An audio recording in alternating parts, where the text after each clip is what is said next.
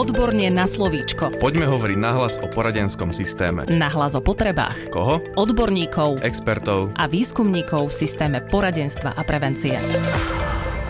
Opäť je tu ďalšia časť podcastu Odborne na slovíčko. Dnes pokračujeme v sérii, ktorú sme venovali téme školského podporného týmu. V dnešnej časti sa budem rozprávať o budovaní školského podporného týmu, a to s liečebnou pedagogičkou a arte psychoterapeutkou Zuzanou Krnáčovou a so špeciálnym pedagógom, učiteľom a psychológom Viktorom Kryžom.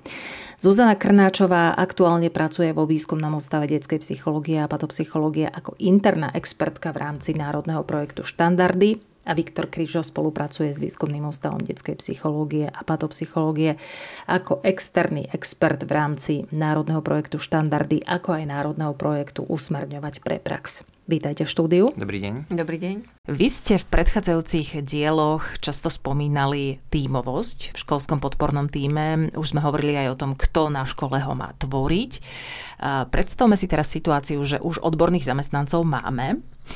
Ako a čím majú začať? Tak e, zákon, ktorý som už spomínal, predpokladá, že je riaditeľ e, ten, ktorý dáva alebo základá ten školský podporný tým na škole. Mal by teda aj nejakou smernicou alebo v pracovnom poriadku tento školský podporný tým zadefinovať, kto tam je e, a aké sú ich nejaké činnosti. Je potom úlohou aj školského vzdelávacieho programu, aby tam bolo vymedzené, čo všetko patrí pod tú úlohu alebo prácu školského podporného týmu. Takisto by to malo byť prerokované v pedagogickej rade a takýmto nejakým slávnostným aktom toho riaditeľa aj právnym tento tým začína vznikať. Čo je dôležité povedať, že je treba tomu týmu dať nejaký systém a štruktúru práce, tým by sa mal pravidelne stretávať, e, aspoň v začiatkoch je to veľmi odporúčané naozaj na týždennej báze, aby mávali svoje porady, aby vedeli, pod koho patria, kto je ich akoby priamy nadriadený, aby vedeli efektívne komunikovať a rýchlo sa dostať k informáciám čo sa mi zdá taká dôležitá vec je, aby mali prístup e, na pedagogické rady, aby mali vstup do systému EduPage, alebo teda toho, ktorý škola používa, aby videli, čo ktorý žiak, e, aké má známky, poznámky. Potrebujú mať naozaj, tak ako všetci ostatní učitelia, e, vstup do toho bežného fungovania školy, tak, aby mohli čo najefektívnejšie fungovať. Pani Kranáčová, nech sa páči. Mm, taká otázka ešte často vyvstáva, že kto vlastne tvorí ten školský podporný tím. V zákone je zadefinované, že je to školský špeciálny pedagóg, odborní zamestnanci a iní pedagogickí pedagogickí zamestnanci. Občas sa stáva, že členovia v týme nie sú si úplne istí, či tam patria napríklad aj pedagogickí asistenti alebo kariérový poradca, prípadne výchovný poradca. My odporúčame týmom, aby určite výchovný a kariérový poradca boli členmi školského podporného týmu, pretože zväčša sú to učitelia, ktorí majú veľmi maličký úvezok, len nejaký 3-4 hodinový v tejto pozícii a čo sa týka pedagogických asistentov, tam to takisto nechávame na týmy, pretože je to veľmi rôznorodé od školy k škole a v niektorých týmoch je napríklad len jeden odborný zamestnanec alebo len dvaja a dvaja e, pedagogickí asistenti a určite je lepšie, keď e, ten tým je väčší, je tým pádom aj silnejší. A zase na niektorých e, školách je 7-8 pedagogických asistentov a potom je možno fajn na zváženie, či nebudú mať zástupcu, ktorý bude v tomto školskom podpornom týme za nich, pretože ak je tým zase príliš veľký, čiže viac ako ja neviem nejakých 6-8 ľudí, tak potom nie je úplne jednoduché staviať tie činnosti, aj sa dohodnúť na veciach. A ešte k asistentom by som možno rada povedala to, že si treba uvedomiť, že tá práca školského podporného týmu sa naozaj zameriava na celú školu. A mnohí pedagogickí asistenti pracujú len s jedným e, žiakom, v prípade striedou a ten záber nepotrebujú mať takýto veľký. Čiže je fajn e, porozmýšľať aj nad tým, že ľudia, ktorí sú členmi školského podporného týmu, či ich to nezaťažuje a či a ako vedia vlastne prispieť do tejto práce. Čiže toto je taký súhrn rôznych vecí, ktoré môžu byť e, odlišné v školách.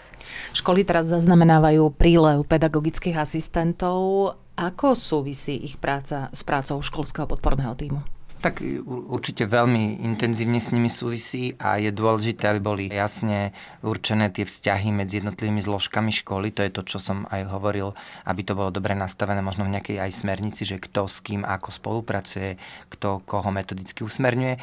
Práve tých periodických asistentoch vidíme ako najefektívnejšie, aby usmerňoval, kto im je najbližšie práve školský špeciálny pedagóg. Ten by mal koordinovať túto skupinu asistentov aj sa s nimi pravidelne stretávať a ako hovorila aj Zuzka, niekedy sú aj učitelia, alebo niektorí dokonca sú liečební pedagógovia, čiže majú vzdelanie príslušné, takže podľa toho ich aj prizývame k tým odborným e, úlohám.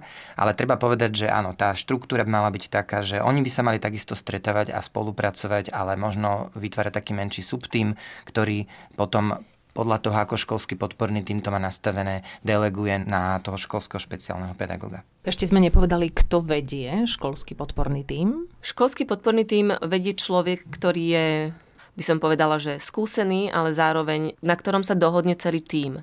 Čiže tam asi je dôležité povedať, a stáva sa, že riaditeľ napríklad navrhne človeka, ktorý by mal koordinovať školský podporný tím. A nie vždy je to šťastná voľba, pretože tento človek nemusí byť prijatý inými členmi školského podporného týmu.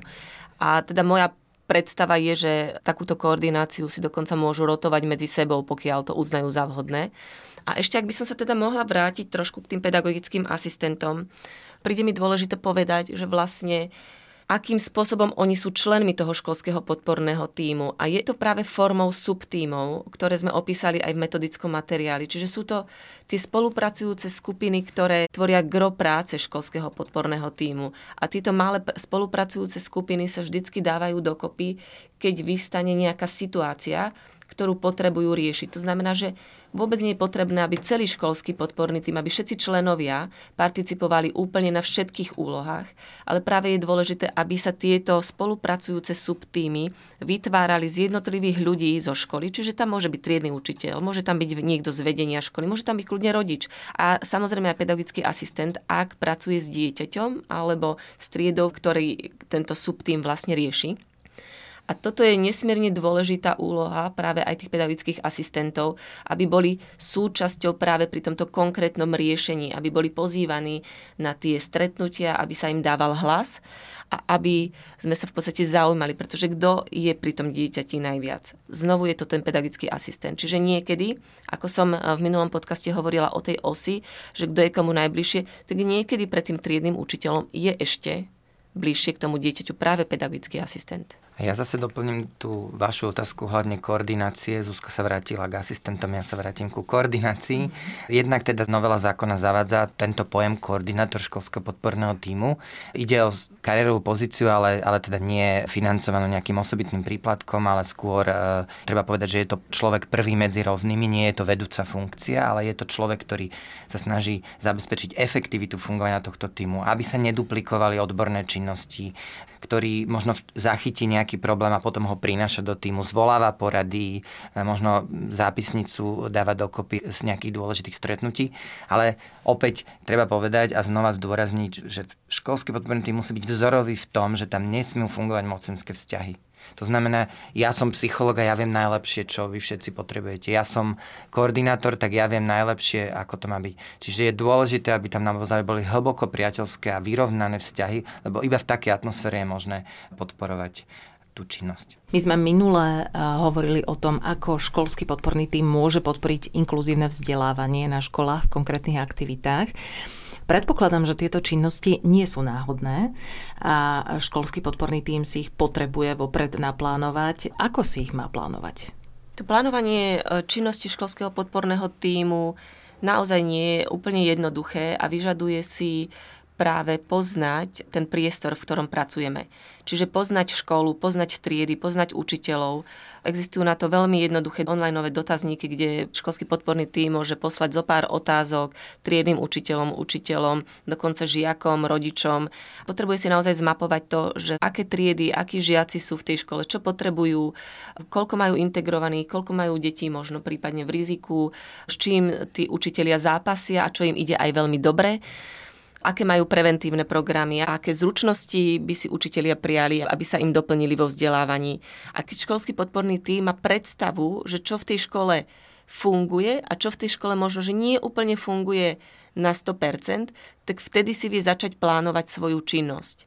Pretože ináč môže školský podporný tým alebo členovia vychádzať len zo svojej vlastnej odbornosti a z toho, že čo oni vedia dodať keď si nejaký učiteľ zažiada. Ale potom to vyzerá tak, že sa stávajú takými hasičmi na tej škole.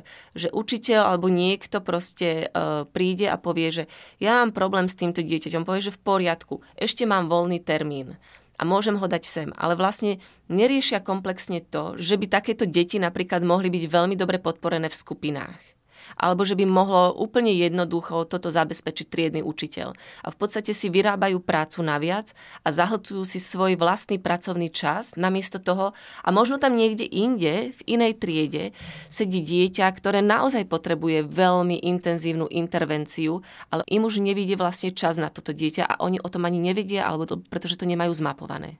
Áno, to, čo hovorí Zuzka, to je vo firemnom priestore mnohých firmách špičkových, je to bežná klasika, analýza potrieb alebo SWOT analýza, aby teda naozaj si zmapovali ako prvé celú organizáciu. To, čo by som dodal ako dôležité, je treba upratať jednak v papieroch a plánoch a jednak vo funkciách. My v školstve sme unikáti vo vyrábaní v počte funkcií, koordinátor toho, prevencie, manželstva, výchovný. Ak máme na školách školské podporné týmy, treba to zjednotiť. Nemožno tu robiť 10 rôznych funkcií vyrábať, lebo potom sa nevie, kto je za čo zodpovedný. Primárne za všetky tieto činnosti, mimo teda vyučovania, teda e, učenia predmetov, musí byť zodpovedný tento školský podporný tím a všetky funkcie by, k týmto témam by sa mali zlúčiť do tohto týmu. Rovnako tak by sa ale mali zlúčiť aj rôzne tie plány. Plán každého jedného odborníka samostatne je absolútne neefektívne. To, čo hovoríme a to, čo je dôležité, dôležité aj vyplýva to zo zákona, že je tu školský vzdelávací program, kde školský podporný tým má mať jednu kapitolu, možno na dve, na tri strany, kde má jasne opísané, čo je preventívna činnosť, intervenčná činnosť, ako pracujú jednotliví odborní zamestnanci, ako sú zameraní na tie jednotlivé témy, ktoré sa týkajú ich podpory.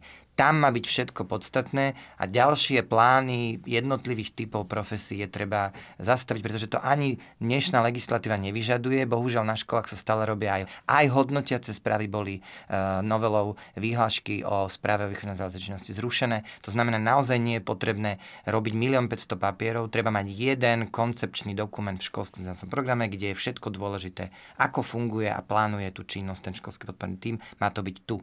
A potom z toho sa to má dostať do školského poriadku a na webovú stránku školy a teda tie informácie sa šíria. Vidím, že chcete e, zareagovať, pani Krnáčová. A to, čo hovorí Viktor, ja by som len povedala, že nie je to len prácou školského podporného týmu toto vytvoriť, ale toto musí byť vytvorené spolu s vedením školy. Čiže riaditeľ a vedenie školy musí byť súčasťou práve tohto plánovania a týchto činností. Pretože ak by to tak nebolo, tak naozaj by to bola veľmi náročná úloha pre školský podporný tým. A zároveň tým, že e, sa to deje v spolupráci s vedením, vedenie dáva jasnú informáciu celej škole, že toto je systémová záležitosť a že školský podporný tým je jeho súčasťou. Našimi dnešnými hostiami boli liečebná pedagogička a arte psychoterapeutka Zuzana Krnáčová. Tá aktuálne pracuje vo výskumnom ústave detskej psychológie a patopsychológie ako interná expertka v rámci národného projektu Štandardy. A spolu s ňou bol hosťom v našom štúdiu aj špeciálny pedagóg, učiteľ a psychológ Viktor Kryžo ktorý pracuje s Woodpapom ako externý expert v rámci národného projektu Štandardy, ako aj národného projektu Usmerňovať pre prax. Obaja naši hostia hovorili o budovaní školského podporného týmu a my v sérii podcastov o školských podporných týmoch budeme pokračovať aj na budúcu stredu. Podcast Odborne na slovíčko sa realizuje vďaka podpore z Európskeho sociálneho fondu a Európskeho fondu regionálneho rozvoja v rámci operačného programu Ľudské zdroje. Odborne na slovíčko.